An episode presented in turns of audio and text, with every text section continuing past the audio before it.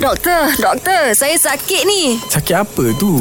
Nak tahu, dengarlah doktor, doktor. Doktor, ini Abang Ali ni dia tanya, orang kulit gelap senang menyerap haba. Betul ke doktor? Ah. Okey, terima kasih Zura, Syah dan juga Abang Ali serta para pendengar. Okey, sebenarnya ci- ciri-ciri warna tu sendiri Aha. Gelap tu Gelap tu menyerap haba Ah. dan juga memberangkat haba. Tapi pada warna kulit ni, warna kulit manusia ni, dia terhasil disebabkan oleh m- melanin. Melanin ke? Ha, melanin tu lebih banyak melanin, lebih gelap kulit. Oh. Okey. Melanin tu terhasil dis, uh, oleh uh, melanocyte akibat daripada genetik yang pertama. Yang kedua pancaran matahari. Dah. Ha, bila dah ada pancaran matahari, melanin tu akan terhasil lagi akan makin gelap kulit kita. Ya.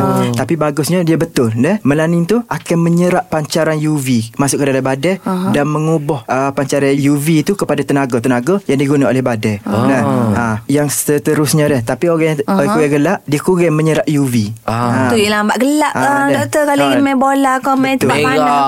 je Betul. Gelap tak muka Ah. merah je. Dan dia sebenarnya orang yang cerah ni Dia akan UV tu kadang-kadang dia bagus dah. Kalau dia kurang menyerap UV Dia akan meningkatkan radikal bebas Penyebab baru. Ulah. Jadi orang gelap ni Bukan sekadar Sehat. Sihat. Ada, Eh tu betul-betul Orang kulit gelap ni sihat-sihat hmm, kalau- Tengok Usain Bolt Laju Oh, lari laju sebab ah, lari. Sehat dia lari dia. ha. Biasanya tu lah Ha, tapi jangan salah faham pula. Ah. Deh, mata-mata dia gelap ingat darah dia tu lebih panas daripada orang biasa, uh, orang-orang lain yang kalau cerah. Tidak, sebenarnya sebab badan kita ada proses sistem homeostasi yang mengekalkan suhu dalam badan. Ah, badan. sama je suhu tu Mana je. Ah, ya. Ha, okey peher Peher, doktor.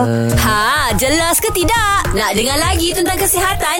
Dengarkan di Gegar Pagi setiap Ahad hingga Kamis pada pukul 9 pagi bersama Mat Syah dan Mek Zura.